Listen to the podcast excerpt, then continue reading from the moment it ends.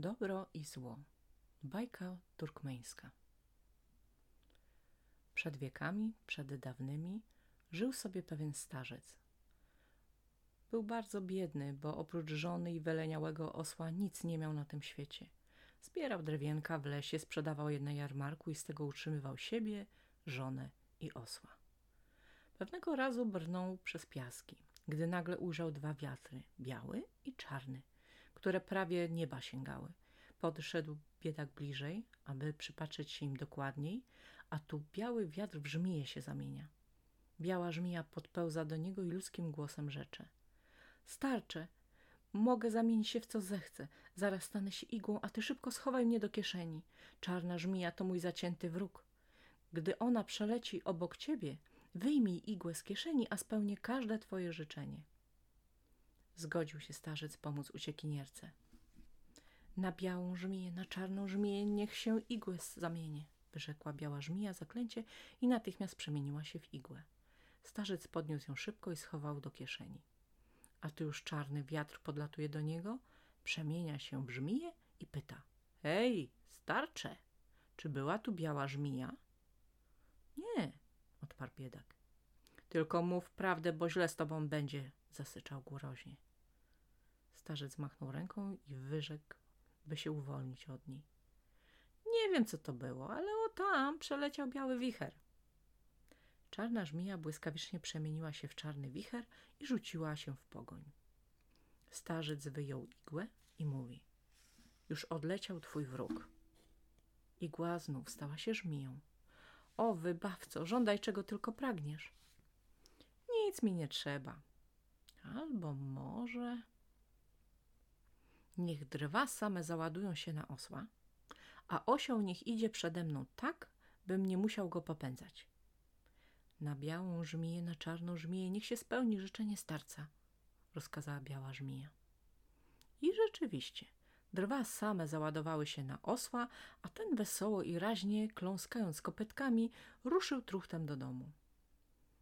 Gdy wjeżdżali do miasta, spotkali carewnę. Siedziała w białym palankinie na grzbiecie wielbłąda.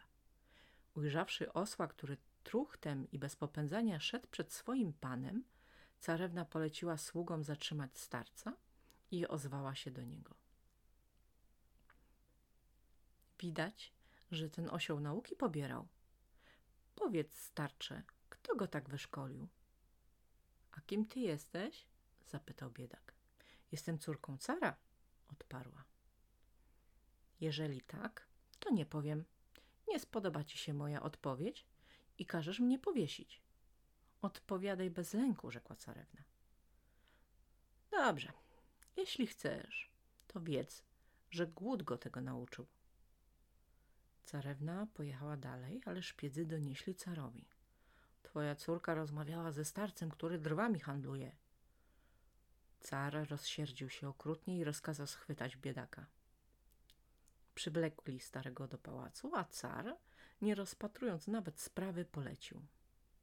Wymierzyć temu niegodziwcowi dwadzieścia batów i wygnać precz z miasta. Wysiekli oprawcy starca, chatynkę z dymem puścili, a jego wraz ze staruszką z miasta precz wygnali. Wloką się biedacy przez piaski, płaczą nad swym okrutnym losem, aż tu zjawia się przed nimi biała żmija. Starcze, co cię spotkało? Car rozkazał mnie zbić i z grodu precz przepędzić. Wybuduj mi pałac. Niech będzie z marmuru, a na jego czterech wieżach niech złote koguty pieją. Poprosił starzec. Na białą żmiję, na czarną żmiję, niech się spełni życzenie starca, rozkazała biała żmija. I wyrósł w pustyni pałac marmurowy, a starzec z żoną zamieszkali w nim, wielce się weseląc. Pewnego razu wybrał się car na polowanie i ujrzał w piaskach pałac marmurowy.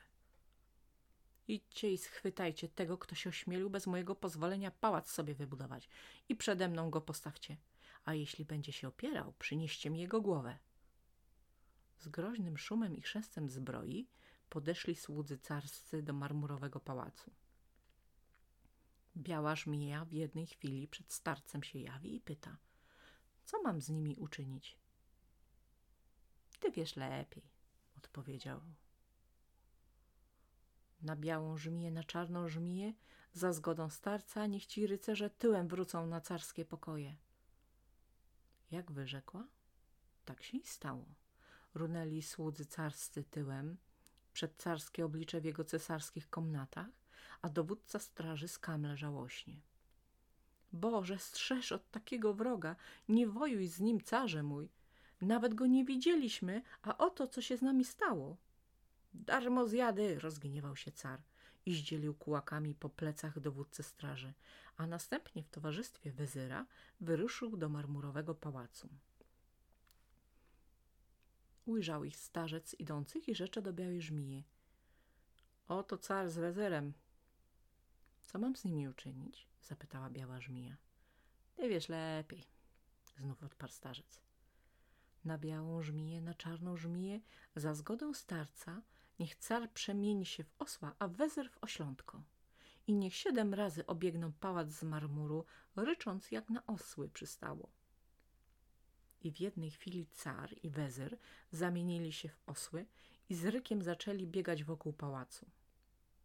Żona starca chleb piekła i w tym czasie, gdy osły obok niej przebiegały, staruszka, nie wiedząc, że to car z wezyrem, jeszcze ich kijem uraczyła. A osły okrążyły siedem razy pałac i zatrzymały się. Na białą żmiję, na czarną żmiję, za zgodą starca, stańcie się sobą, rozkazała biała żmija. I zamieniły się osły w wezyra i cara. O, czcigodna biała żmijo, poprosił starzec, przydziel im najskromniejsze wyżywienie i niechaj odtąd błąkają się po ziemi, nigdzie schronienia nie znajdując, tak jak chcieli tego dla innych. Niech na własnej skórze odczują, co to jest dobro, a co zło. Koniec.